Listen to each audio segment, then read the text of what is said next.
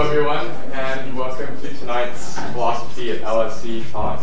Uh, Philosophy at LSE is a series of public lectures, uh, and it's organized by faculty from the Forum for European Philosophy, the Philosophy Department, and the CPNSS here at LSE. Um, we will uh, be hearing from Kai Spiekermann tonight on buying low and flying high, carbon offsets, and partial compliance.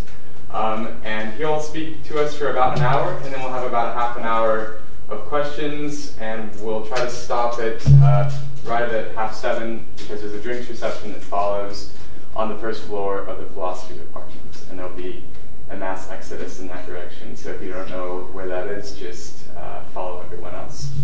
Uh, and a few words of introduction uh, about Kai. Uh, he did his PhD at LSE, uh, and then he went to Warwick for two years, uh, and he came back, and now he's a lecturer in the Department of Government uh, in our department, or in the in the government department, and he works on political philosophy and social norms, and does some stuff on environmental ethics, and it's the last that we'll hear about tonight. So I'll turn it over to Kai. Thank Great, you. thank you very much. Uh, thanks, Ben, and uh, thanks for the kind invitation to this uh, prestigious uh, lecture series. Um, so, um, as you already mentioned, I'm talking about buying low, flying high, uh, carbon offsets and partial compliance. This sounds uh, probably rather enigmatic. I think in the course of the talk you will, you will see what I mean by this title. So this talk this talk really started with a, with a very simple question and, and, a very practical question for myself. It started when I was booking a flight to Hamburg. And I was booking this flight with EasyJet, and EasyJet offered me suddenly, I've never seen that before, this option to offset my carbon emissions. So, I mean, this is roughly um, how it looks. I mean, this is actually how it looks if you book it today, but I saw it looked a little different. So, EasyJet is offering me a deal here. So, they say reduce the impact of the carbon emissions from your flights on the environment through UN-certified emission reduction projects. Contribute two pounds, very cheap, two pounds per person to balance the 175 kilograms of carbon dioxide per passenger on this booking. There are no middlemen and EasyJet doesn't profit from the scheme. Okay, so far so good. Well, and then they give you an explanation what they do uh, with uh, my money or with your money if you're doing it. They say your money will be invested in UN certified emission reduction projects to balance carbon, such as hydroelectric power in Ecuador. The hydroelectric renewable energy project is a small hydroelectric plant using water from the river of the Andes hillside in Ecuador, South America. It has expected emission reductions in the first 10 years of 74,000 tons. This project generates clean electricity reducing reliance on fossil fuel power generation as well as creating benefits and job opportunities for the local community. Okay, so far so good. The question now is what to do. I mean, should I buy this offset? Is this the right thing to do? And this question really, I mean, started quite a research project. I'm still not entirely finished with it, but I, I wanted to answer this question. I mean, what do you think about these carbon offsets? Is it, for instance, morally permissible to fly as much as you want, purely for leisure, as long as you offset your flights? Or is there something still wrong with um, flying around the world, enjoying your life, kind of uh, having very high carbon emissions as long as you buy offsets for a few pounds? So that's the question I want to um, discuss today. Um, I can't promise one very clear and crisp answer. I will uh, give you a few questions, I will give you a few partial answers, and I think the the very hard work then is, is for you towards the end of this lecture to kind of make up your mind and define your own position uh, with regard to that question. Just a few pointers about, about this scheme that EasyJet is offering me here. So, I mean, one thing you should notice is um, the numbers that I mentioned here. So, 74,000 tons in the next 10 years. So that means something like 7,500 tons per year. And my flight alone is something like 175 uh, kilograms. So that already suggests that, I mean, if, if uh, um, any substantial amount of, of passengers actually buy into such a scheme, then, I mean, this can really just be um, a small example. So, I mean, really what EasyJet seems to be doing here is they're buying um, carbon offsets uh, from the market. I'm going to explain in a minute in greater detail how such a scheme actually works. Another kind of funny anecdote about that is when I when I actually first booked this flight, there was a little picture here, you know. They, they, they, took that off the website, but there was a little picture of, of a hydroelectric power station here, just to you know symbolize all this grid. And I was wondering, what is this power station doing there? I'm supposed to be building this power station. Why is it already on screen? So apparently EasyJet noticed that bit and actually took it off. So the power station is no longer there to see. And if you actually click on, on the link that was somewhere down on the page, you actually now find a little picture of some kind of little valley actually where this power station is supposed to be built. But the project is actually real, so check that up. It's actually in the register um, from the so-called UN Clean Development Mechanism. The project exists, but it's really just one of the examples that EasyJet is using to make this uh, more plausible. Now, some people think that the whole offsetting business is completely mistaken. And uh, one prominent philosopher thinking that is uh, Michael Sandel, who really um, is quite bold about that. So Sandel says creating an international market in emission credits would make it easier for us to meet our obligations under the treaty, it means the Kyoto Treaty in this case here, but undermine the ethic we should be trying to foster on the environment. So he thinks, I mean, the whole package, everything related to emission trading is completely mistaken. Now, I tend to think that this claim is too sweeping. I particularly tend to think, but won't say very much about it today, that um, on a trading scheme between countries or between large point polluters, large industries, trading schemes can actually lead to more efficiency. So these kinds of large-scale schemes actually can make sense. But I'm not talking very much about it today. So today I really want to know how to think about these these voluntary these voluntary carbon offsetting schemes that are offered to to private customers on a purely optional basis. And um, actually turns out that that is much trickier, and that I mean Sandel's very kind of sweeping, bold move is really is really way too simple. So let's try to phrase the question a bit more precisely. So I mean, here's an attempt to um, really cut this into two questions that I think are, are essential to, to tackle this issue. So question number one is about individual ethics.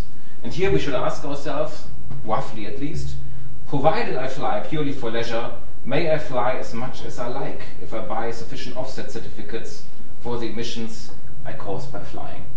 So, can I fly as much as I like, as long as I, as long as I offset? And then there's also a second question, and that is the question of justice. Question of justice could be distinct from a question of individual ethics. Question of justice is roughly, is the voluntary offsetting scheme just, or should it be reformed or abolished? So here we are asking the more systemic question. We're asking about the property of the relevant institutions that set up such a scheme.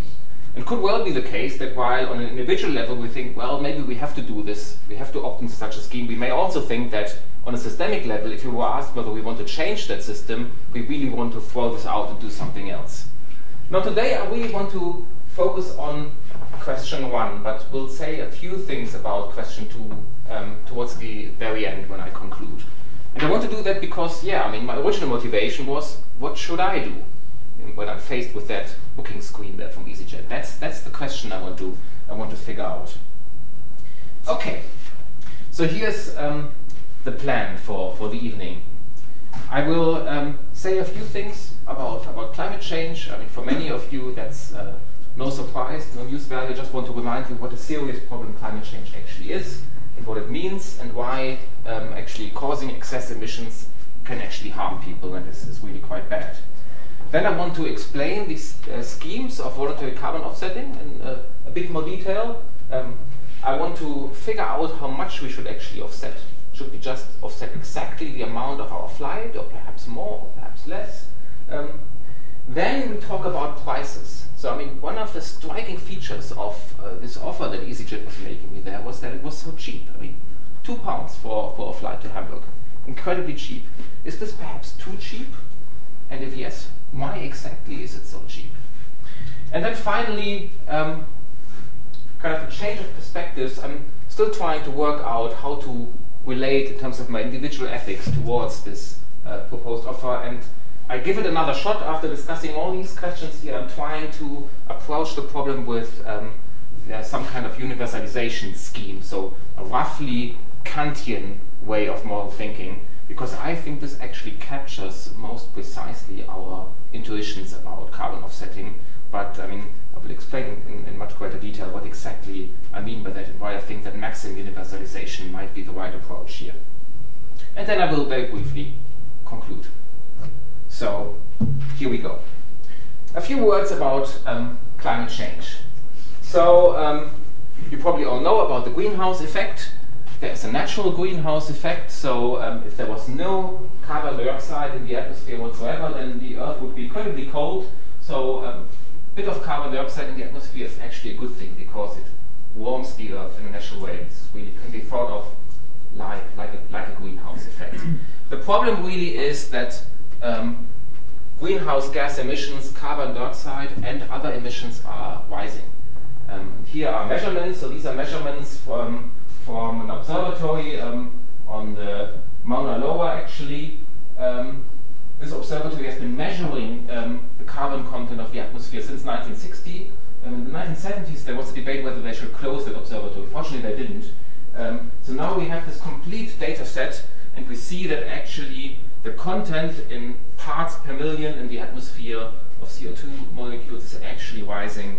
Um, we are now kind of close to 400 ppm. Okay, um, should just very briefly mention there are also other um, greenhouse gases. There's methane, um, very important in terms of agriculture. A lot of uh, methane is, is, emitted there, especially uh, cows grazing and digesting grass. Um, there's nitrous oxide. There are many other things. Um, some very potent greenhouse gases that are kind of technically produced, um, some um, kind of uh, fluor uh, compo uh, components, things like that. But let's focus on carbon dioxide for now.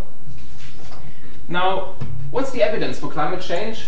Well, the evidence is increasingly overwhelming. So these are charts that from the Intergovernmental Panel on Climate Change. So we do see um, here the curves for the surface temperature worldwide and we see a very clear trend, this is moving upwards. Uh, we also see a very clear trend in uh, terms of sea levels. So sea levels are rising around 20 centimeters or so in the last 150 years. Um, we also see a trend in terms of snow cover, though that is actually a little bit less clear.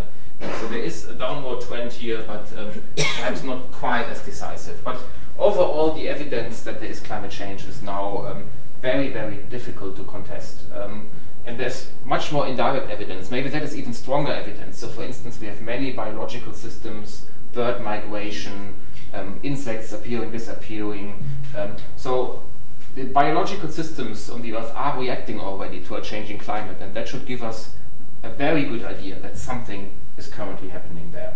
So I, I, take this to be beyond dispute. I mean, if there's a climate skeptic around here, we can we can discuss this later. But um, I just take that as, as given for now. Now, a um, few words about projections. So again, this is from the IPCC. So you have here um, emission scenarios up to 2100. Um, so these are global GHG emissions. You have a few scenarios. So you have kind of more business as usual scenarios. Um, for instance, this rather extreme one here, um, we have kind of a relatively low mitigation path, and we have quite a radical mitigation path, things that go down quite quickly. So we've uh, kind of managed to contain um, greenhouse gases uh, to quite an extent. And then we have the temperature developments um, aligned to these uh, emission scenarios. And we can see here, I mean, the lowest line, that's actually a line that we can't reach. So this is the line if we could magically just stabilize the uh, carbon dioxide concentrations in the atmosphere. And even then, we would actually see a bit of a temperature increase. But more realistic are actually, um, yeah, I mean, business as usual scenarios, like for instance the red one here, where perhaps we get something like 3 degrees, but we might well get more. So we have considerable uncertainty about this. This may also turn out to be something like 5 degrees, and that would surely be a catastrophic form of, of climate change. And even if we go on a quite radical uh, reduction path, um, we are still around 2 degrees and it might well be more. So um, climate change is indeed a very serious problem and action has to be taken um, quickly to kind of leave the Earth at a state where we can most likely, hopefully, manage the climate change. What are the effects? Um, it's actually interesting to think about all the different causal paths of climate change. So we have immediate physical effects. So the first one, of course, the concentration of CO2 and other climate gases is rising in the atmosphere. Um, we have the temperature increase um, of perhaps two degrees or more.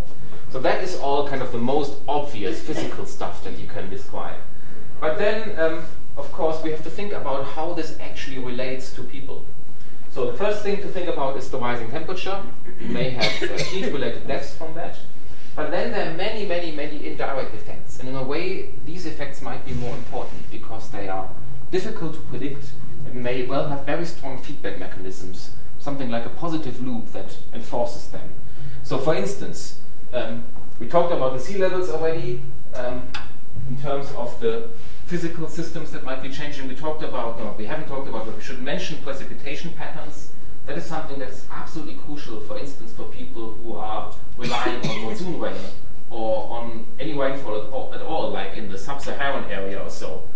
Extreme weather patterns, perhaps hurricanes, um, glaciers melting. So this is not about skiing in Austria and Switzerland. This is also about uh, the big Himalayan glaciers that are feeding um, the rivers that in turn are supplying the agriculture of around 1 billion people on the Indian um, and Chinese uh, subcontinent. So this is actually massive. If the Himalayan glaciers were to melt, this would be absolutely catastrophic. Um, we have uh, biological systems um, that, um, again, react to climate change. This might um, change our agricultural yields. They might well go down. Um, it could create more epidemics. So malaria is often discussed, but also diarrheal diseases would be very important, especially in Africa. Um, and there are also links via social systems. So we can talk about migration, social unrest, failed states, even war. And um, some people believe that, that we are already experiencing um, things like that. So some people believe that, for instance, the, the war in Darfur um, was partly uh, caused by climate change. At the very least, we can say that the war in Darfur was made worse by enormous kind of weather climate pressure. So they, they experienced a very long drought there, and um, that was that was a factor that actually triggered triggered this particular war.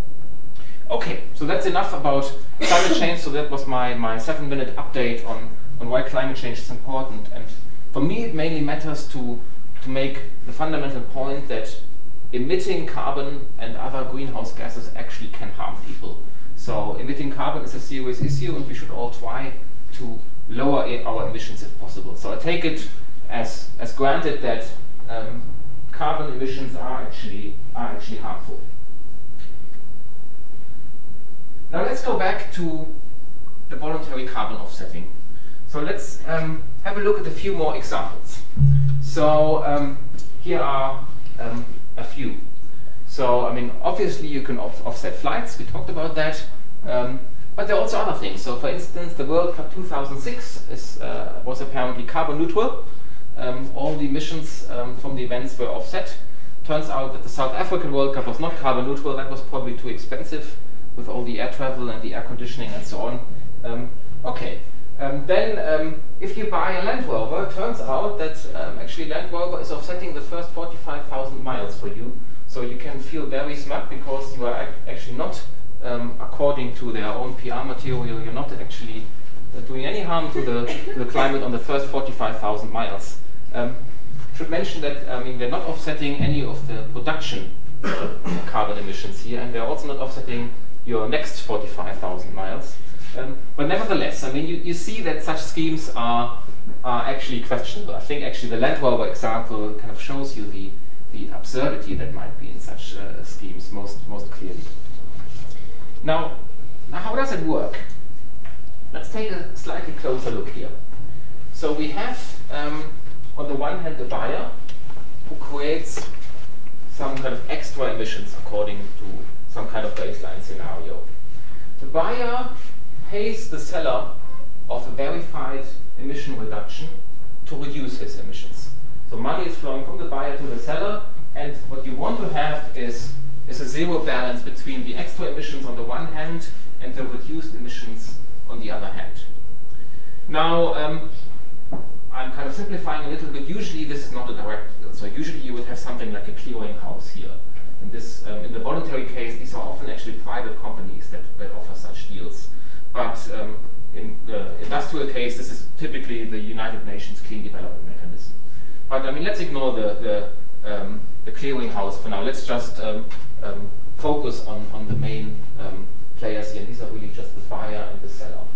You also usually assume that the seller actually um, is more efficient in doing these offsets. And I mean, that is just driving the deal. I mean, if the if the seller can actually can actually create um, um, uh, um, emission reduction more easily, then it's actually attractive for this deal to happen. So then it's it's just these two pounds because it's so incredibly cheap to buy this hydroelectric power station in Ecuador or whatever.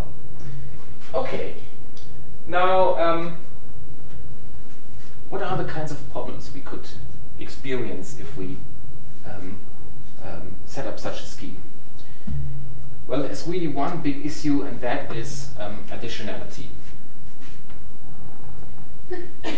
additionality means that if this project had not happened, if there was no offset, if you hadn't bought the offset, then the emissions would have been higher.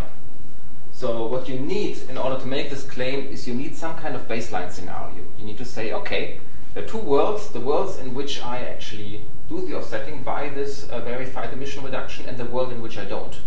And you want to say, you want to make the claim that actually in those two worlds, um, the emissions differ.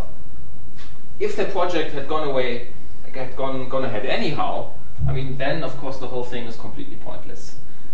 Now, philosophers have all kinds of trouble with such uh, counterfactual scenarios. Um, but I mean, the practitioners in the field, you know, they just they just press ahead and they say, okay, let's define a few criteria. There's a long list of criteria. There are several standards, and they say, well, we can roughly, at least in practical terms, establish um, additionality. I have a few doubts about that, um, but um, let's accept this works for now. Um, tricky enough, but let's let's grant that additionality can, can somehow be sorted. There's another problem, and that is something like normative additionality. That's um, much less frequently discussed. So what if we, someone else, was under the obligation to make these savings in terms of emissions anyhow? So you are kind of paying um, to discharge someone else's obligations um, to do uh, the sort of emission reduction. Again, I think this is a serious problem. So it's, it's kind of trading in, in kind of moral obligations to reduce emissions um, that's another weirdness about, about these kinds of projects. And that is even harder to establish, of course. For that, you would have to have a complete normative background theory. Um, what different states, what different private actors within states actually would have to do uh, in terms of emission reductions. But let's grant again that this can somehow be sorted out. What other problems can we have? Well, sometimes projects just fail or are not permanent. So permanence is a massive issue if you plant trees, for instance. Um, trees tend to die, um, and then the carbon gets released again. So that that is that is actually tricky. Um, sometimes projects just don't work. So um, the band Coldplay, for instance, um, had an offsetting project where they planted mango trees in India. Turned out that the whole mango plant, uh, whole mango plantation actually died after a couple of years. Um, so this was a complete failure. These things actually is actually happen um, quite frequently. So project failure is, failure is an issue. Some projects are counted more than once. I mean, that's, that's also not good. Some projects cause unintended side effects. I mean, hydroelectric power, for instance, can, can have bad side effects sometimes. So all these are very serious issues about, about implementation.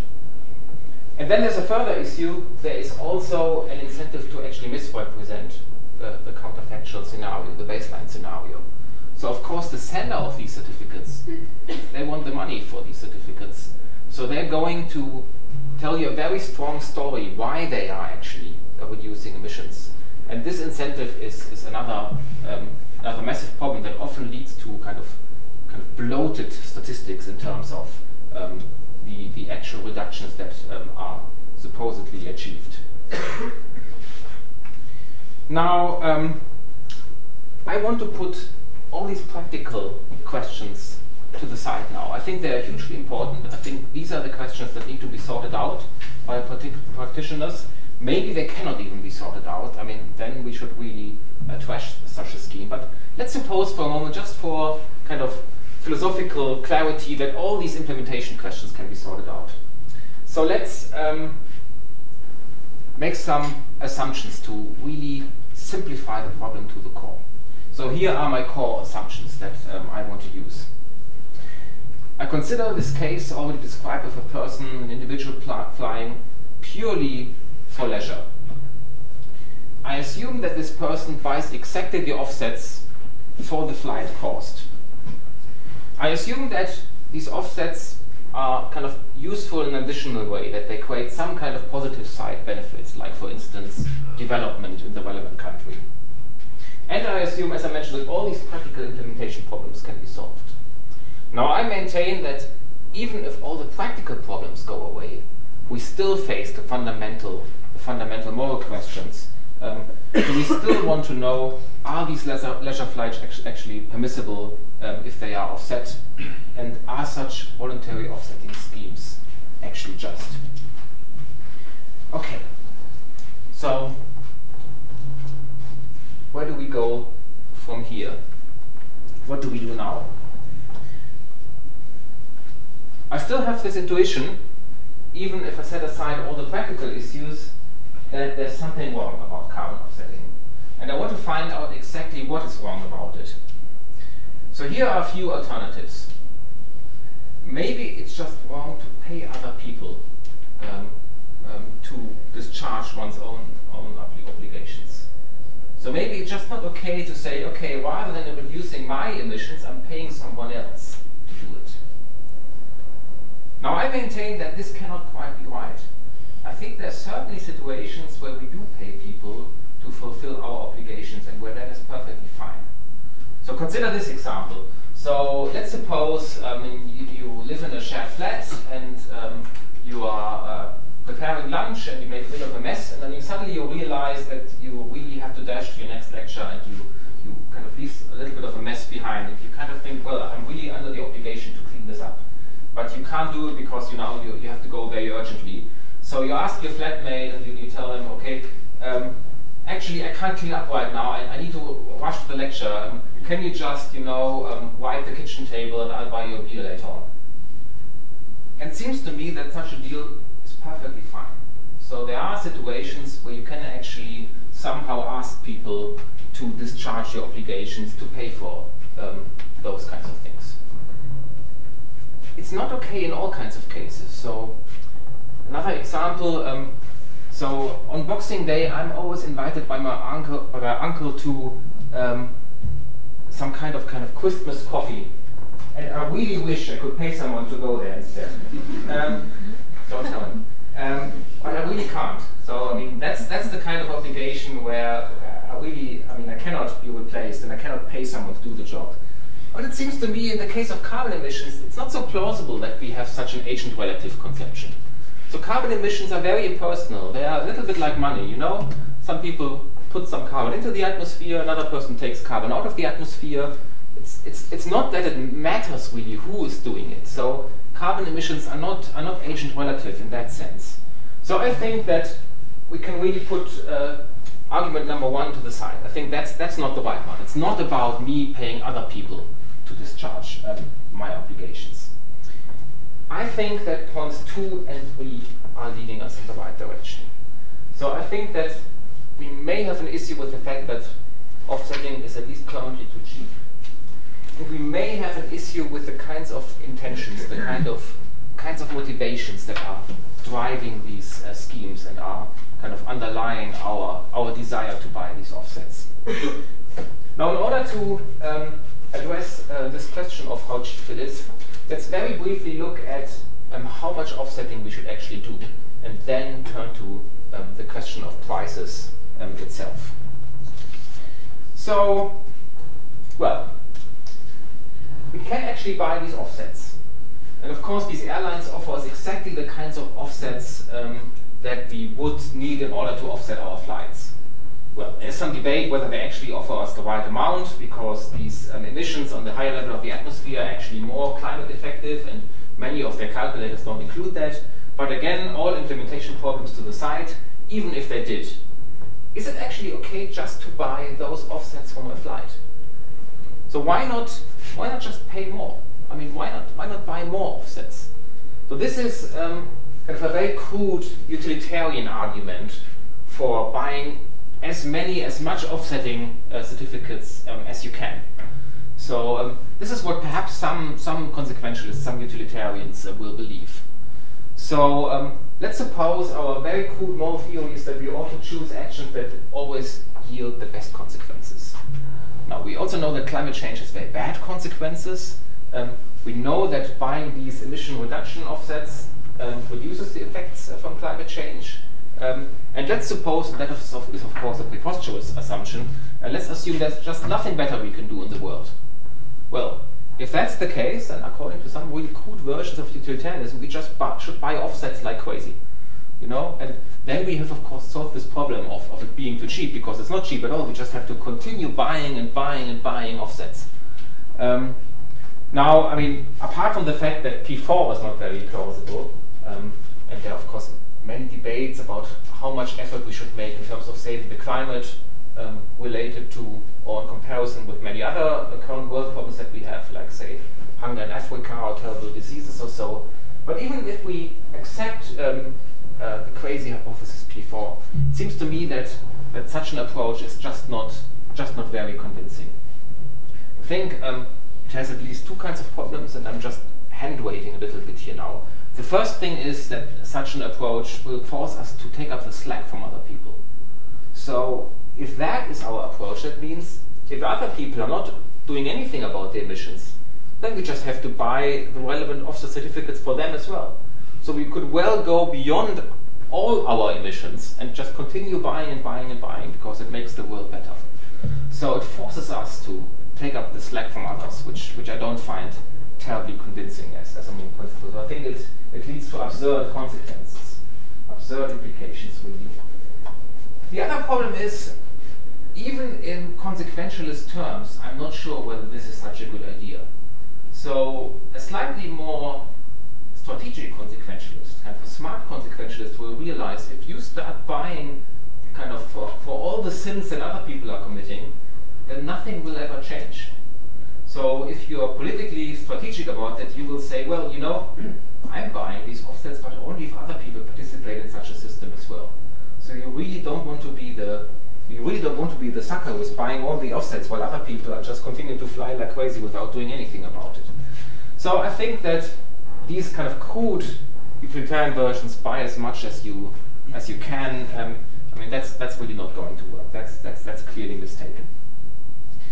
So um, here's what I find more plausible, and I'm kind of jumping quickly here now. I'm, doing doing the moves very fast. I think actually that for a problem like uh, carbon emissions, something like an individual limit principle is much more plausible.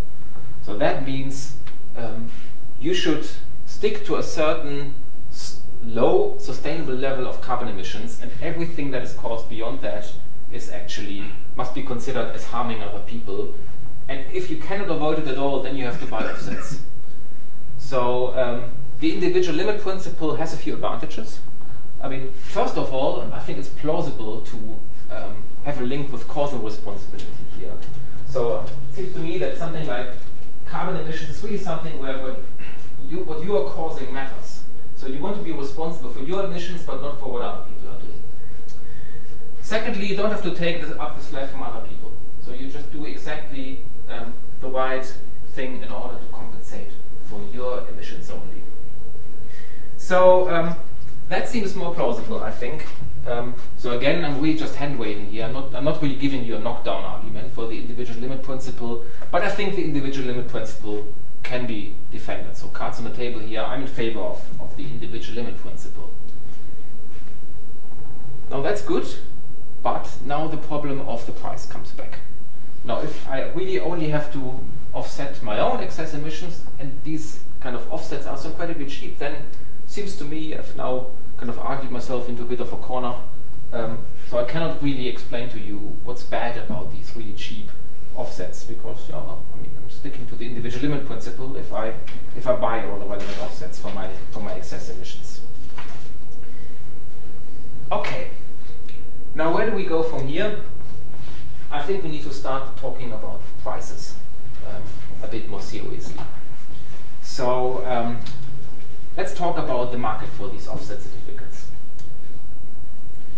Now, the first thing to notice is the supply of these genuine offsetting uh, projects is quite limited. It's probably even more limited once you assume that all of them are properly implemented. So I mean, of course, you can have loads of bogus implementations, but if you really boil it down to the ones that really, really work, um, this may not be um, that much. At the same time, there's also very limited demand for um, these voluntary um, offsets. So um, estimates say something between 2 and 3% of airline customers actually do buy these voluntary offsets. Now, um, the result of all that is currently this is all very cheap because the demand is low, but it could quickly be much more expensive once the demand is higher. So what would happen if people had to pay 20 pounds rather than 2 pounds? Well, it seems to me that uh, quite a few people would have um, second thoughts. So let's compare these two situations. So this is the, the only slightly technical element of the lecture. Um, so let's go through this. So we have um, kind of the quantity of offsets here on the x-axis, and we have the price on the y-axis. Now what we do is we draw demand curves and supply curves. So this is a demand curve when we force people to comply with such a scheme. So we, I call this the full compliance curve. Now, if everyone has to buy these offsets, the demand will be quite high, and um, so this is kind of relatively far, far out in this direction here. So people can then either decide to buy these offsets um, or not to fly. Um, because many people want to fly, um, actually people are prepared to pay relatively high prices, um, so quite far out here for these offsets. And we have a supply curve. These are really just the different projects that we have and kind of the money they cost in order to reduce emissions. And then we have an equilibrium where demand meets supply. And this would be kind of the quantity traded under full compliance if everyone was offsetting down here and the price that people would be paying. The price would be would be quite um, quite high. Now let's compare this with the voluntary market, where only a few people actually participate in such a scheme. So that is down here. So we now have to change our demand curve. The supply curve um, doesn't really matter anymore. This is our demand curve here, and I just gave it this little kink shape. Why does it have this little kink shape? Well, because there's just a certain number of people, I mean, buying these kinds of quantities here, those kind of the first movers, those people that buy the um, offsets because they just think it's the right thing to do. And they're quite price insensitive in the beginning, so it doesn't really matter whether it's, say, one pound or two pounds or so. But then there's a certain point where it gets so expensive that people quite quickly react to the price. So if we say 10 quid, 10, 20 quid or so, people will probably say, okay, now that's really too expensive. I mean, it's a nice idea, but I'm really not paying that much extra. And so the demand then very quickly peters out once the price reaches a certain threshold. Now, if we now consider the equilibrium here, then we see that crossing again the supply curve, um, the volume is much smaller than under full compliance, and also the price is much lower than under full compliance. So, um, as you would expect, I mean, if you give people a choice whether they comply or not, then actually uh, the volume of the market is just, is just smaller and the prices are much lower. So, what we are seeing here is, in a way, um, an illusionary price. In the voluntary market, as we have it right now, people really don't have to pay that much for these offsets. And that is because we have a partial compliance situation. By the way, this is why my talk is called um, Buying Low, Flying High. Um, what was actually the subtitle? Carbon Offsets and Partial Compliance. So partial compliance is exactly what we are what we are seeing down here. Okay, so let's sum up um, where we are and make the final move towards towards the, the Kantian schemes. So the question was, provided I fly purely for leisure, may I fly as much as I like if I, first of all, buy these offset certificates for the emissions caused by flying, and if these offsets are properly implemented. And the first result we had is you only need to offset your own emissions. I said I did not really give you a knockdown argument, but I was kind of pointing, hand waving in the direction why I think that the individual limit principle is actually the right approach. Second result is offsetting is really cheap because it's um, voluntary and only very few people do it. Now, what now? Are we all sorted? Can we just say, okay, fortunate situation? I mean, it turns out to be cheap, but I mean, people are just, you know, uh, meeting their obligations. They, they do what they're supposed to do. So those people who offset are doing the right thing. Maybe that is the answer to this kind of individual ethical question um, that I asked in the beginning. Well, perhaps, but I'm still not convinced. I still have this very persistent intuition, even after exploring all these options, that there's something wrong here. And I'm, I'm, i want to give it another shot. So I want to make one more attempt to actually try to explain why I still think there's something wrong individually for me about these offsetting schemes if I buy them and they are so cheap. And here is um, my attempt to do that. So in order to explore this last uh, question, in order to kind of you know save my intuitions and make sense of my intuitions, I'm trying to go down the Kantian route. So um, just as a little pointer, so I mean this is what Kant thought about um, about um, universalization. So I just give you very quickly here the what Kant calls the formula of universal law. So the formula of universal law says that there is uh, therefore only a single categorical imperative, and it is this act only in accordance with that maxim for which you can at the same time will that it become a universal law. And then Kant also gives us a second rendering, and that is the formula of the law of nature. Act as if the maxim of your action were to become by your will a universal law of nature. Okay. Now what does that mean? There is a huge amount of literature on how to interpret um, what Kant exactly meant by these formulas. And I'm not even giving you all the formulas, there are even more formulas in the groundwork. And then the groundwork is not the only book about ethics that Kant actually wrote, and so on and so on. I'm really simplifying things dramatically here. I just give you a very simple scheme to apply this. I'm not saying that this is really what Kant thought. Perhaps it's not. Doesn't matter. We just go with, with something very simple here. Take this from um, an article by um, Thomas Pogge in 1998. So Pogge says that what we should do when we want to perform such a test, when we want to test our maxims for their permissibility, we we try to do the following. We say um, we are looking at the maxim, which is um, a subjective principle of action. Um, this principle is there to um, pursue some objective, called objective E, in certain circumstances S, uh, through some conduct C. The letters don't really matter. Um, just because Pogge used them, I use them as well. And then we look for um, a possible contradiction. A contradiction between um, three elements. On the one hand, the ability to will the maxim in virtue of an interest in actually pursuing the relevant end that is stated in the maxim.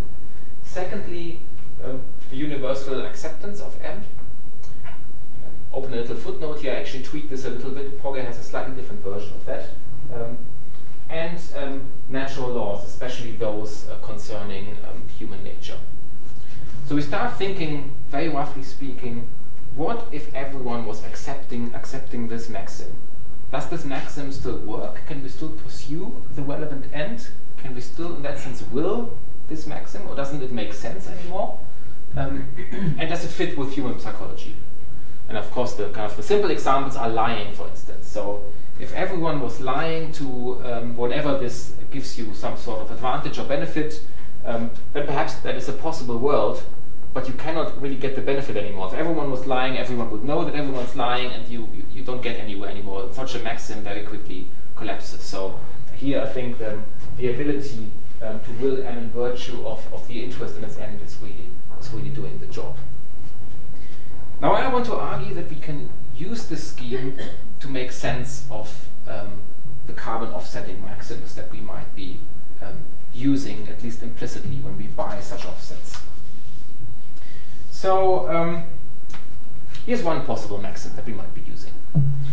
If I create excess emissions, I buy carbon offsets in order to neutralize my excess emissions.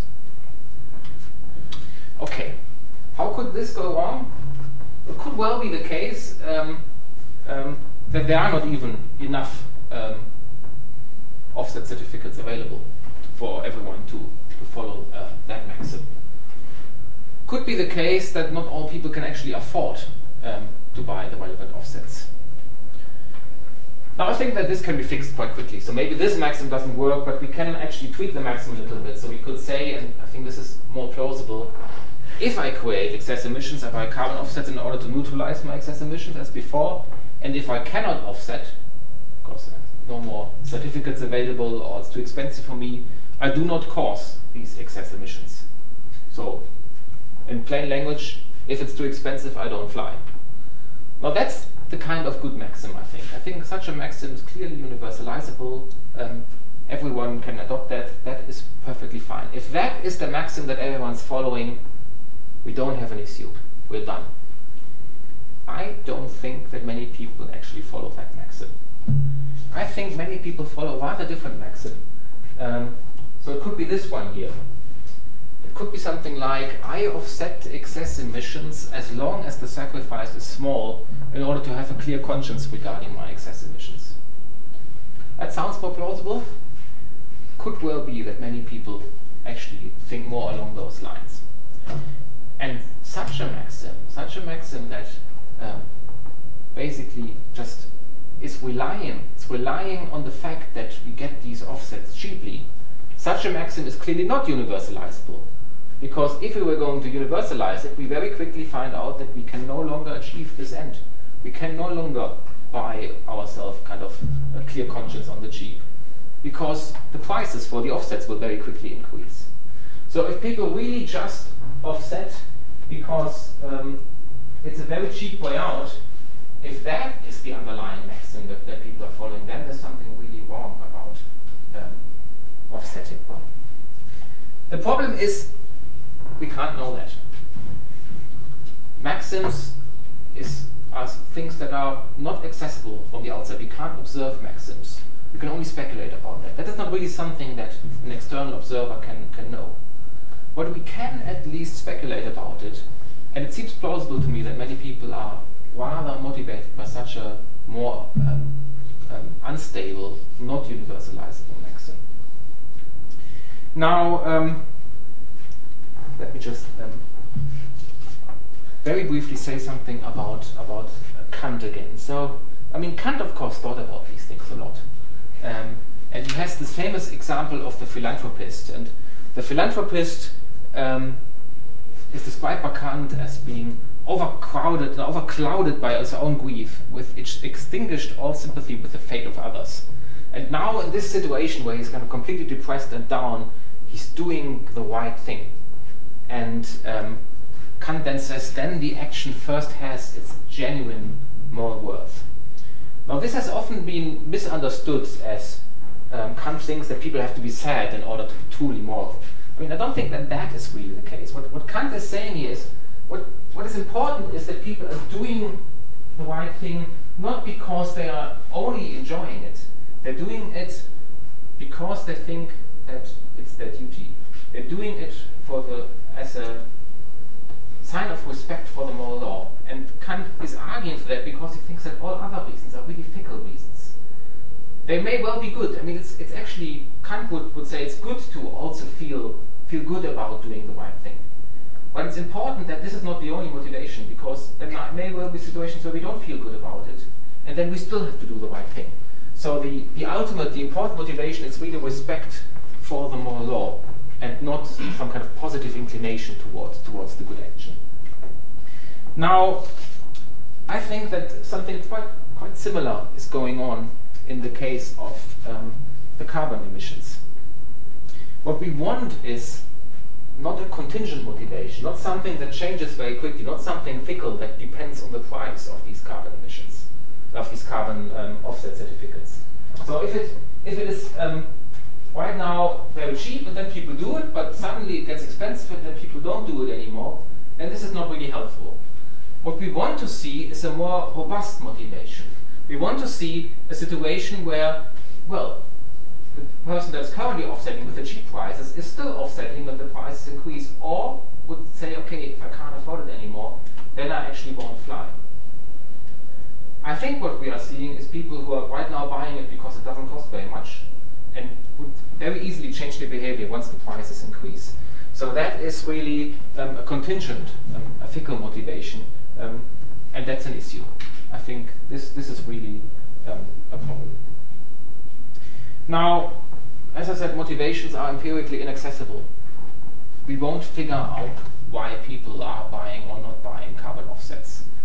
But I think it's important to point out that it may be a plausible assumption that many people are really not robustly motivated. And that may well instill doubts about the moral worth of their actions. It may also be really important for policymakers because this means that such a system is really not sustainable.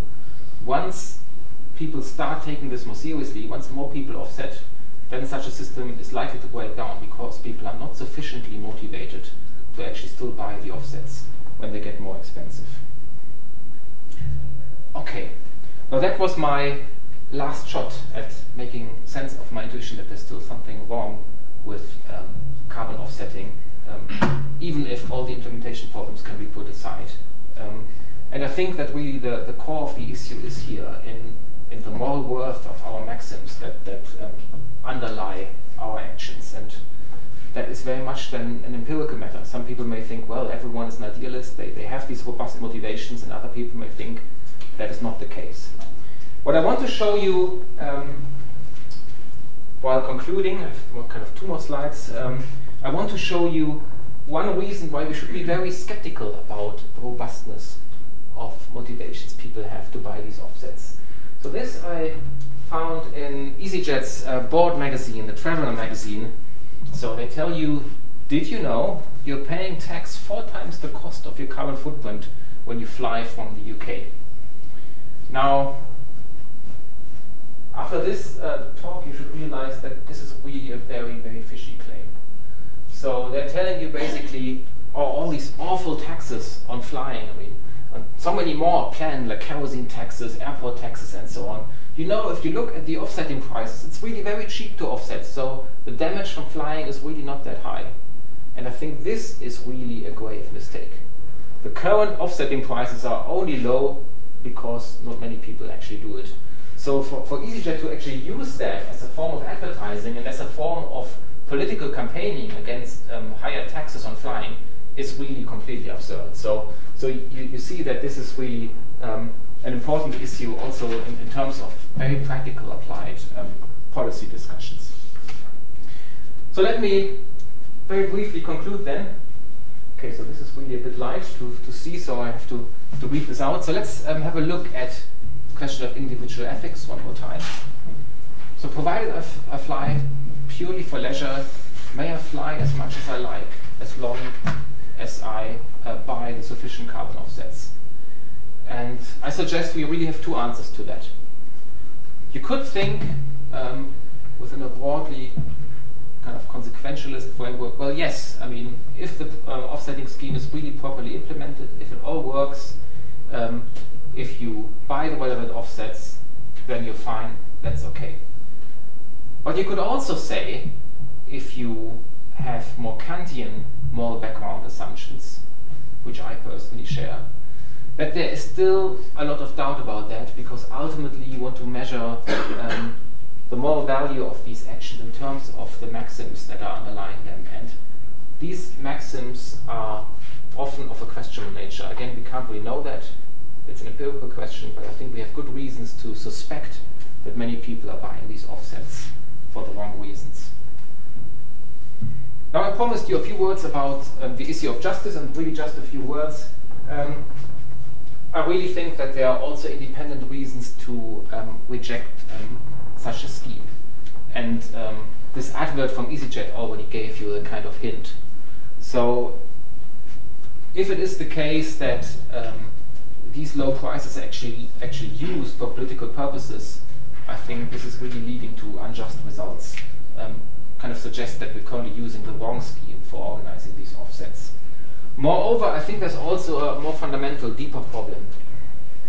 In the current scheme, in this voluntary scheme, we have very little incentives to actually change something about our own carbon path. So it is, it is I think, unjust to maintain a situation where um, we don't really make any efforts to put ourselves, developed world, onto a more sustainable path. So in a way, this is this is delaying action. I'm not saying that it's necessarily always wrong to trade. I think sometimes these trades are incredibly important to use efficiency gains. But I think it is wrong to use these kinds of measures in order to prolong a path that is clearly unsustainable and that is also dangerous about um, about these schemes. So that would be my my perspective on, on the matter of justice. But this is really not an argument. This is really just a throwaway remark. What I would want to say, um, perhaps another time. So maybe I just um, close here. I'm very happy to take all kinds of questions. Thank you.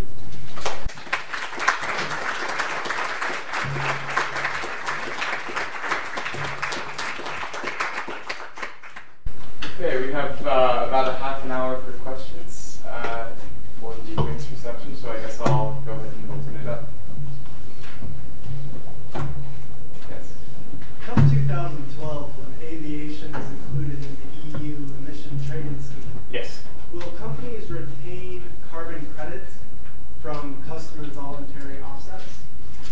It's a very good question, and to be honest, I don't know. Um, I would think that once um, the airline industry is completely included in the ETS, I don't really see the role of these voluntary schemes anymore. So, I mean, it, it will be very interesting to see what they are actually doing. So, I mean, maybe you could argue that um, there could still be an offset that additionally retires um, European uh, credits. So you could say, well, I mean, especially if you have a, if, a, if you have a system that gives the airline industry still some of these uh, certificates in a form of grandfathering, basically as a present, if they don't have to buy them all as an auction, you might still want to give customers the option of, you know, reducing um, the overall amount of certificates available in the European Union even further by buying these offsets. So maybe that is the kind of argument that they will use in order to pursue these schemes. But in general, I think these voluntary offsetting schemes sit very oddly with a comprehensive industrial offsetting scheme. So that will be a massive political discussion, I think, and I don't know the answer to that. That is really a question for the airline industry.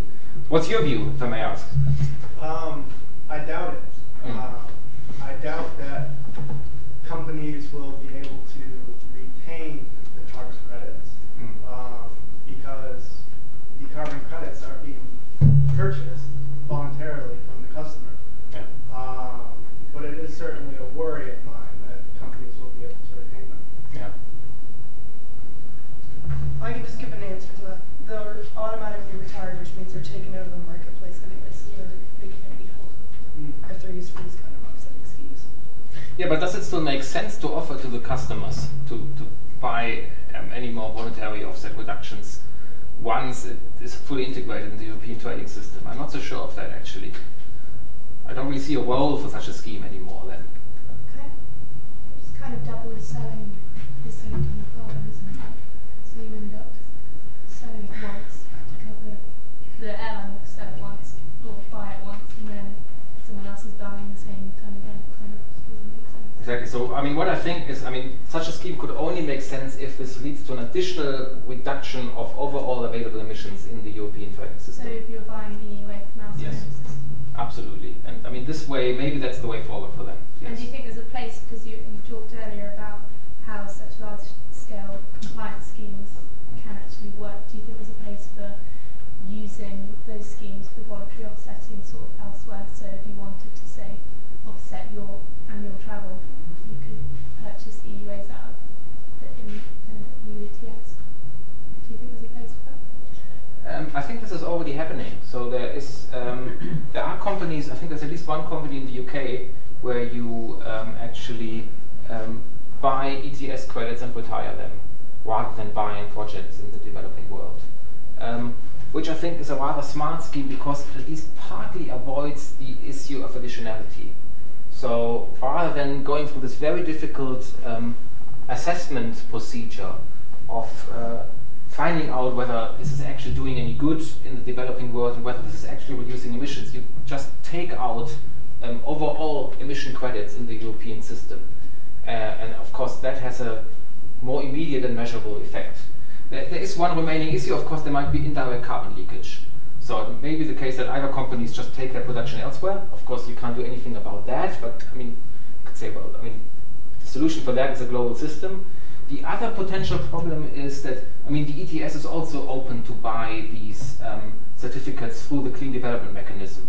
And that is another potential leakage source if the CDM is not managed properly. Mm-hmm. Now, I think that from, from all the systems, I mean, the UN is really making a big effort to check these uh, projects carefully, but there are many charges that this is not always working well. Nevertheless, I mean, from, from all the schemes, I think the large and relatively professionally managed um, CDM system from the United Nations is the best one. Uh, essentially, the ETS hasn't really worked at all, if I may say so. So far, for the phase one and phase two, there has actually been increase in emissions over the entire EU rather than a decrease which they had planned for, simply because the allocation of credits had been done by nations themselves. So the EU said, okay, go ahead, issue credits to all of your companies. So what the UK did was they calculated total carbon emissions and gave them exactly that. So there was no real incentive for them to go ahead and reduce their carbon emissions in any way. Uh, that hopefully will change in 2013 when there is a central allocation system that will be put in place with the introduction of phase 3 of the EU ETS. But there is still great opposition and it is still only a draft paper, so we don't really know if that will happen. Yeah, the issue of airlines coming in 2012, if it's still under the existing scheme, so I would just assume that they would be given exactly the number of credits they need. So, I. No, I totally agree with that. I mean, again, we now have to distinguish between the clean development mechanism and the ETS system. And I mean, the ETS, the European Trading uh, Scheme for um, certified emission reductions, um, is really highly problematic. First of all, because they use this principle of grandfathering. That means they gave all the different companies that participate in that scheme just the right kind of level of emissions, the right kind of level of certificates that they needed, uh, rather than auctioning it away, what the economists would have preferred.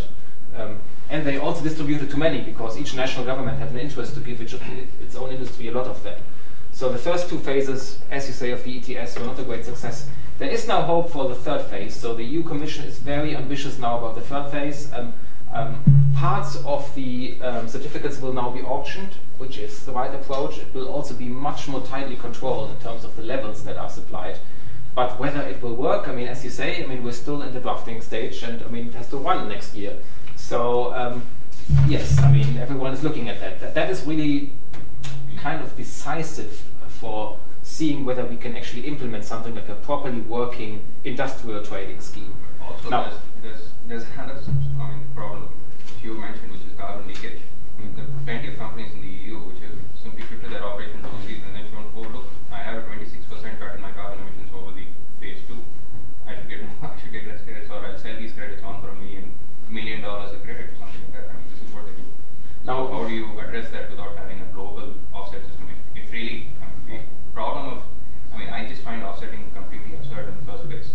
But if you do need, if you do think that offsetting is a good idea, you need to have it on a global scale. You don't have it on a regional scale. Totally agree. But uh, okay, let's not turn this into into a, a, detailed discussion of the European trading scheme because I, I, feel there may be people who can answer these questions uh, better. Let's try to keep the questions limited here as well because we have quite a, a few uh, on the list. So back there um, first. The question: Have you actually offset the flag? Yes, once. the real question was: um, There's very very strong moral argument that voluntary um, programs and voluntary um, carbon emission projects are actually the only way to meaningfully engage a developing world mm. in the fight against climate change. What, what do you think about this?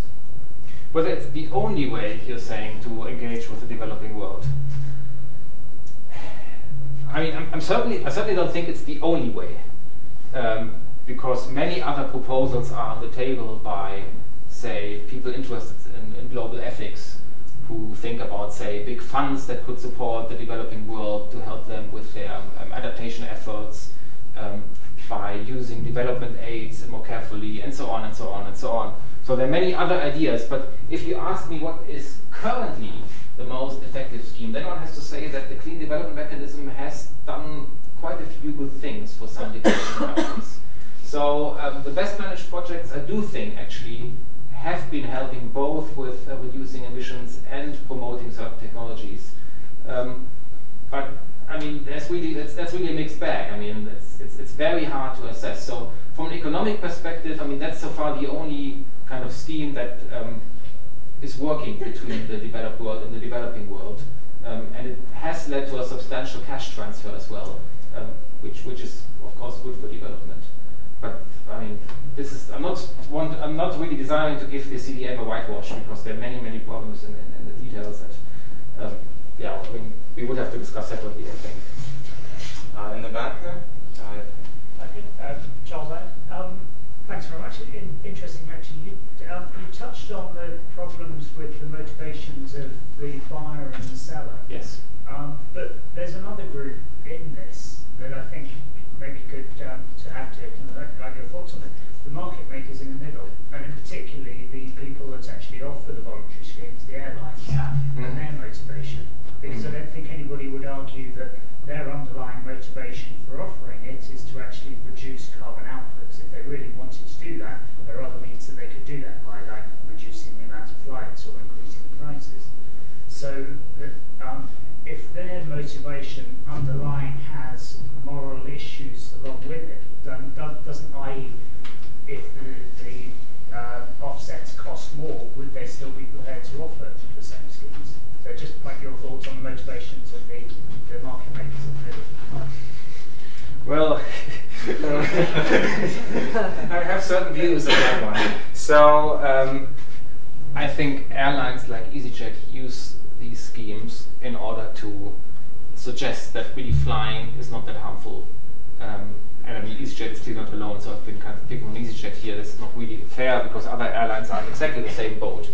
So if you basically suggest that, I mean, ah, yeah, yeah, it's only two pounds for the flight, so don't worry about it. Yes, I mean, they clearly have an interest to offer these schemes.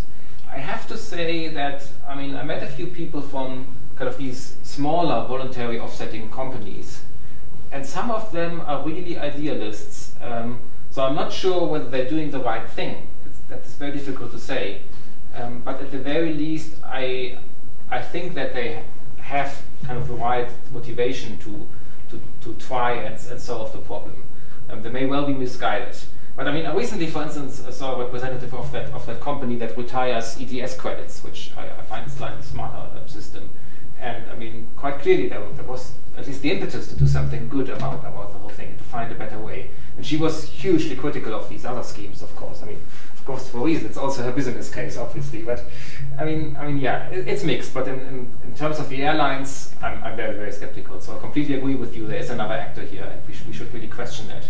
I also think that it may well be a form of costu- cost- customer manipulation. So they, this suggesting that it's so cheap to offset may kind of make people stop worrying about the problem. Which then goes back to the Sandoz issue.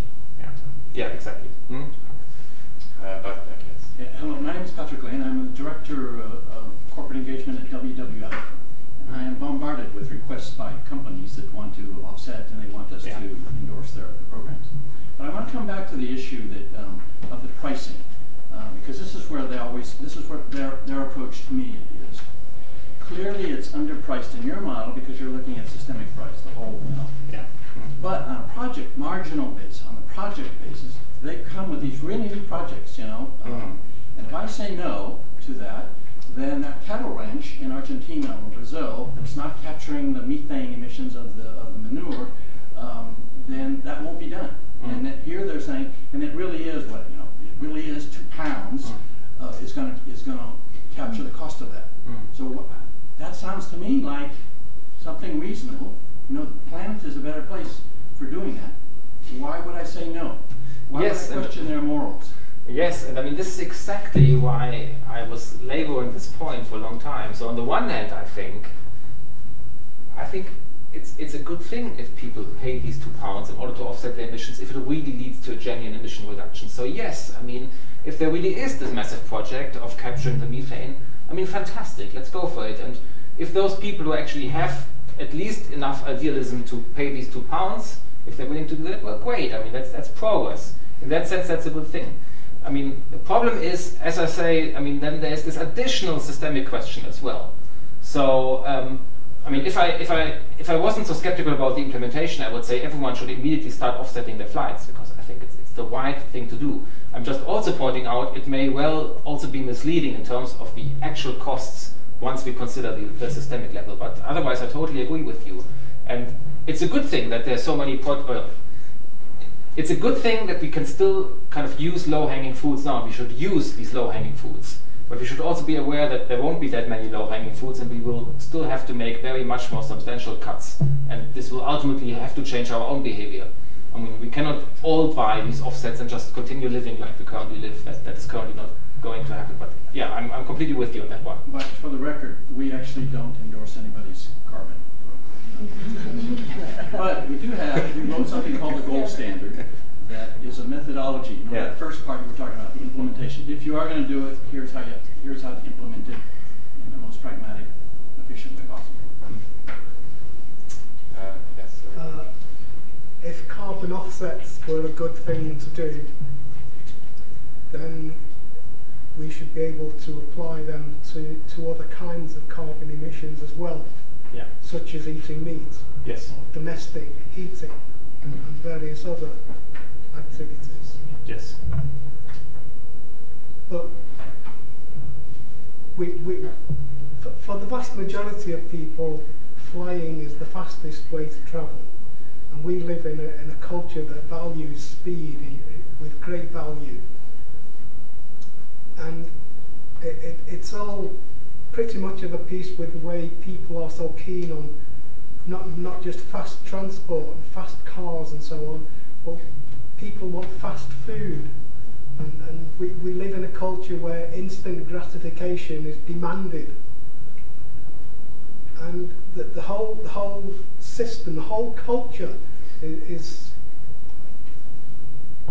it, it is self-destructive in, in these kinds of ways.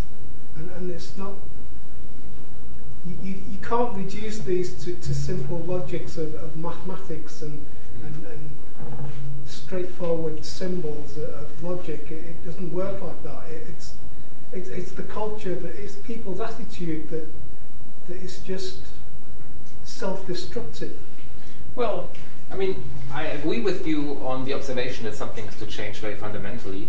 Um, I disagree with you on the charge that I just reduced it to symbols. I don't think I've only done that. I hope, I hope to have done a few things more. But let me just say a few things about how substantial the problem is and why we really need to tackle it and why it will lead to significant changes in our lifestyle if we succeed.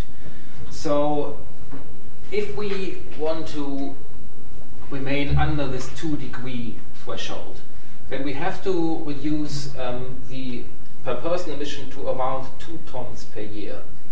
Um, now, currently, the average European is emitting something like 16, so one six tons per year. The average um, Canadian, US American, Australian, something like 20 tons per year. So um, you can see immediately that this must lead to absolutely massive changes in our lifestyle. And now we are only talking for our target for uh, 2050. If we talk about um, 2100, then we actually have to reduce emissions even further to perhaps one ton or perhaps only half a ton. So we basically have to reach a level that is almost carbon neutral. Yeah. And that means everything has to change. Really, I mean, we- we have to find a very different way of living. Now, the question is, how are we even going to do that? Um, so, I mean, I'm, I'm kind of a mild optimist in the sense that I think we will we will probably try to seek some kind of technological forward strategy. So I, I think that we we need very urgently to find carbon uh, technologies. I mean, technologies that reduce carbon quite dramatically. We need to find a decoupling in our in, in the way we produce things. But it also means that we have to change consumer preferences dramatically. So it's it's just not possible that people all want to have their own car. That's probably not, not, not likely to happen um, unless we really completely um, find a way to kind of yeah find, find massive sources of electricity um, that we currently don't have, for instance. And it's very unlikely that people can fly around all the time. Um, so um, even though I think that we can probably largely, um, if you're really lucky, maintain a decent lifestyle, I mean, it, it will it will lead to, to quite dramatic changes. Yes. for the, the talk. Um, I definitely agree that the price of carbon emissions is way too low. Have you or anyone else looked at what you think the actual price, let's say, of, of course it's very difficult, it's a lot of assumptions, but let's say what the actual carbon emission offset, commensurate offset would be from Heathrow to JFK, let's say. If it's not, if it's not five pounds or ten dollars, whatever it is, what do you think it actually should be? What do you think it actually is? I don't know, is the short answer. So, I mean, we would need several steps to kind of even approach um, such a number. So first of all, we need to calculate much more carefully what the actual carbon forcing effect is, um, which these airlines often don't really do, um, because they just kind of equalize this to a kind of a normal carbon of carbon emission on the ground, which is not really helpful because there are, there are kind of stronger effects once you emit this um, where, where airplanes fly. And then secondly, you have to somehow come up with an estimate where the market would be in equilibrium. And that seems very, very hard. So um, some economists think that maybe something like 50 US dollars per ton or so. Right now, um, we have something like, I think, 16 euros per ton in the European trading system. So there's still um, a way to go. But I, I actually think, and this is still a bit of a riddle for me, I actually think that even if we had kind of those market prices where economists think that kind of substantial change would happen, um, it still seems too low to really change the motivation of people not to fly. So it might well be the case that um, actually the demand for these offsets will still be so massive that it might actually at some point be pushed higher once we really put a very strict cap on the maximum amounts, especially in the transition phase when people still have this very strong desire to um, have certain emissions, say, to fly around. So we might actually see something like a peak or so, and then kind of preferences adapt. Um, so, as I say, I mean, the short answer is very hard. Uh, I don't know. Um, but my speculation is we will probably see something that is relatively high if we really put in um, a big cap, and then it will probably eventually, you know, find an equilibrium point that may be um, a little lower again. You um, mentioned uh, planting trees to offset emissions. Yes. But could you give your opinion on avoiding deforestation, particularly uh, with reference to the REDD scheme? Because if that does Yes. emerge as a multi-billion dollar uh, industry or bilateral system, that could be the, sort of the world's largest offset. Maybe yeah, just framing, framing it within discussion if you that.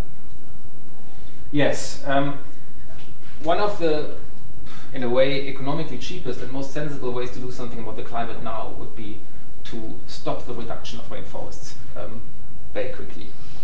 And um, the, the, the REDD scheme is designed precisely to do that. So, very roughly speaking, the idea is that um, developed nations pay developing countries with uh, relevant forests to um, reduce and eventually stop deforestation. Now, I'm in principle in favor of that. I think it makes sense. You could say, well, I mean, these uh, developing countries with rainforests, they really provide a service for the rest of the world. And it's wrong that the rest of the world is not valuing their contribution. And they, they should be compensated for the fact because it is an economic loss. I mean, for, for those farmers that are looking for additional farmland there, for those countries that are growing, um, it is of course difficult to preserve these huge amounts of land. I mean, Europe has an easy argument there. They have, uh, you know, uh, completely deforested uh, centuries ago. So, um, so yes, I think the uh, developed world should actually make a contribution. The problem with the offsetting schemes is that we have, di- have difficulties with permanence here. Also, we have difficulties with additionality. So, not destroying rainforest is not an additional uh, emission reduction. It's just preventing a further uh, emission, and it's kind of kind of keeping a certain system level as kind of a system provision that is positive. So I actually think we need two separate systems. We need to keep these things apart. So to integrate the REDD system into the normal uh, carbon offsetting, carbon trading scheme, I think would be a mistake because it is misleading. Um, that is that is my opinion about that. This is still very much in debate. I think right now there's a tendency to say, well, let's somehow integrate it into the carbon, into the clean development mechanism because this is where the big money currently is. But I think that would be misleading because it would actually blow up the possible amount of, of certificates in the market and uh, the carbon price might fall. So let's keep these things neatly separate or at the very least otherwise make an effort to, um, to keep the cap low. Was there still a question? No, he didn't. Uh, then, uh. I just wanted to ask you, um, you very much for the talk, about your uh, the role that you are making the assumption that price plays in your models, because I think you need um, to consider, s- um, especially the fact that there is an exchange price for compliance credits but in the voluntary market, if you're talking about VERs, Yeah. there is no set price. So first, it's important to note that you can't really talk about price in a uniform way, whether you're talking about CERs or EUAs, not VERs.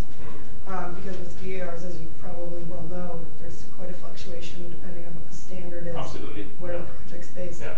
There is So- no real market right now for the voluntary emission.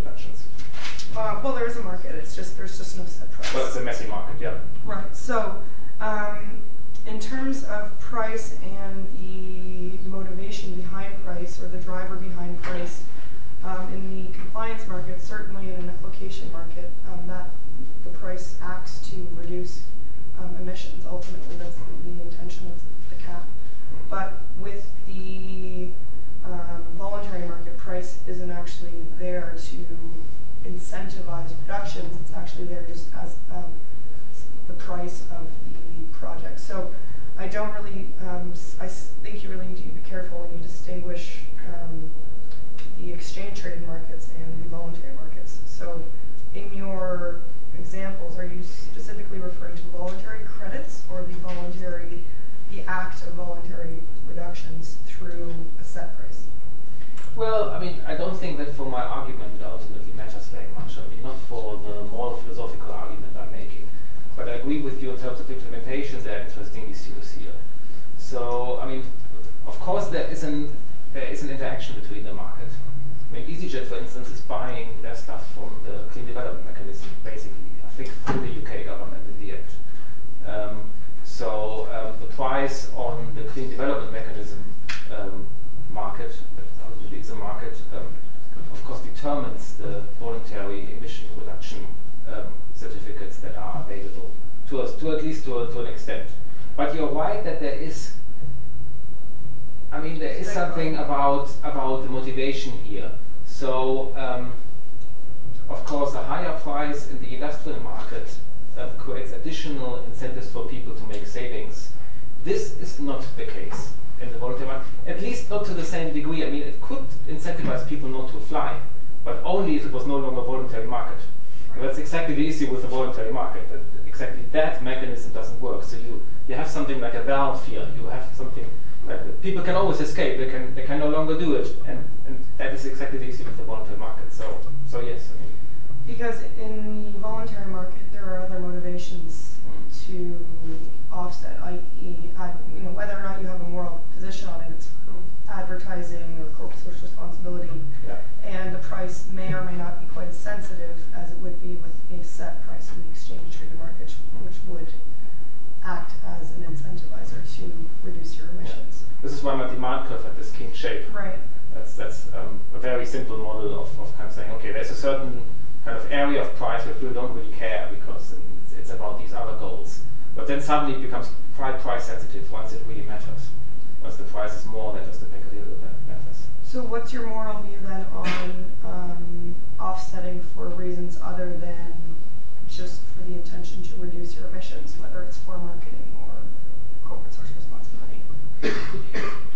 is there a moral view to that, or is it just as legitimate if it's a means to an end versus an end? I mean, I think it faces the problems that I described in the same way. In a way, in a way, it's even worse, of course, because again, this is a very fickle motivation. It's not really a robust motivation to do something about the climate. It's basically just saying, you know, if it's cheap to, you know, manage my uh, kind of external image of my company like that, then I'll do it. But I can't really rely on the fact that people really will do it once these prices go up. Um, so that is the bad side. I mean, I don't think that public pressure is always a bad thing. So it could have positive kind of side effects. But in terms of, of the kind of moral analysis, I think that the very same reasons apply here. That's, that's, that's, that's the problem because it's not the wrong, the wrong motive for doing it in the end. Uh, in the middle here, and we'll have time for probably one more question. We talked a lot about problems and what's not working, and you said that the offsetting is unjust. Um, so, two questions: What do you think should be done, and what do you do as an individual to have a sustainable lifestyle? First question is clear on the second one. Um, what, what, what should be done? Yes. I think that we need to establish um, a global carbon price, um, and preferably through a global tax. So um, I think that every carbon emission has to cost something, and this price has to be um, plannable for companies. So tax is good in that regard because we can actually make it very clear in the future, for the next 50 or 100 years, this is going to be the carbon price, and this will change a lot of stuff. Um, so we need a big global deal on that. It's politically currently almost impossible, but this is really what should happen. Um, that's the first thing to do. And then in addition, we also need to have um, a systematic rethinking in terms of what consumers actually want to do, say, meat consumption, cars, and so on and so on and so on. And we also need to have a technological drive uh, to change uh, our supply of energy and our use of energy. So these are the things that should happen. Now, what can you do as an individual? So, I mean, one thing I've been, I mean, it's very difficult. You, you start gloating about these things, but I mean, we are all kind of in guilt there. I think, I mean, there's probably no one here in the room that has two tons or less in terms of carbon emissions. We, are, we all will have more. I have, will, I've reduced my flying. Um, so in academia, you can fly around a lot. So I met a colleague a year ago who told me that he's now flying to a um, um, climate change conference in Hawaii. that makes sense. So I'm, I'm, trying not to do that. So I mean, perhaps one intercontinental flight per year, perhaps two or so. But that is always an issue because in academia you really have to present your work in international conferences. Um, so far this has been working. I wonder this pressure to fly more will probably increase as my career progresses. Um, I'm cycling to work most of the time or take public transport. But I still have a car that I hardly ever use, but I should really sell now. So, um, so you see, you know, it's really a mixed bag. I mean, my family lives in Germany, so flying to Hamburg. Yes, I mean, of course I want to see them now and then, and, and to take the flight. Um, I'm trying to reduce my meat consumption, so this is some of the things I, I really understood um, this year, that actually meat consumption, and in particular beef consumption, makes a huge difference. That's a relatively easy thing for us to do. So this is what I'm trying to do. I still can't completely do without it, but I'm getting closer to it and I'm, I'm working on that. So I think I had some success in that regard at least. But uh, I would estimate that my carbon emissions are still way too high. Um, that's how it is. Uh, one last question. Uh, I was just wondering if you've done any research into the carbon neutral company in the UK. I recently offset some emissions through them. I just want to know how reputable they are. Sorry, which, which company was that? Carbon neutral. What, what do they do? Uh, they, they offset emissions for businesses and people, individuals. I prefer to do it through them than uh, an airline. I mean, I think there are quite a few companies that do these things, and some of them use higher standards than others. So I, I don't know the carbon neutral company now in particular. Um, but I already mentioned I, I had some conversation with this one company that retires ETS credits. That, for instance, sounded like a sensible idea, but I'm not going to promote any specific company here. I generally think that if you buy these carbon offsets, you should check the standards very carefully. So the gold standard was mentioned, that's one of the higher standards. Um, that makes sense, but direct retiring of, of industrial credits also makes a lot of sense to me. So yes, and also they often provide better carbon calculators. So I said the, the airlines often underestimate the actual effect of their emissions. So it's a good idea to use several carbon calculators and make up your own mind how much you actually have to offset and shop around a little bit for the best offer if you, if you think that offsetting is a good idea. Can I I think we'll, we'll go ahead and end it there, but if you had a question that you didn't get to ask, uh, please do come and speak to Kai at the drinks reception that follows. Um, and I hope you'll join me in thanking him for an excellent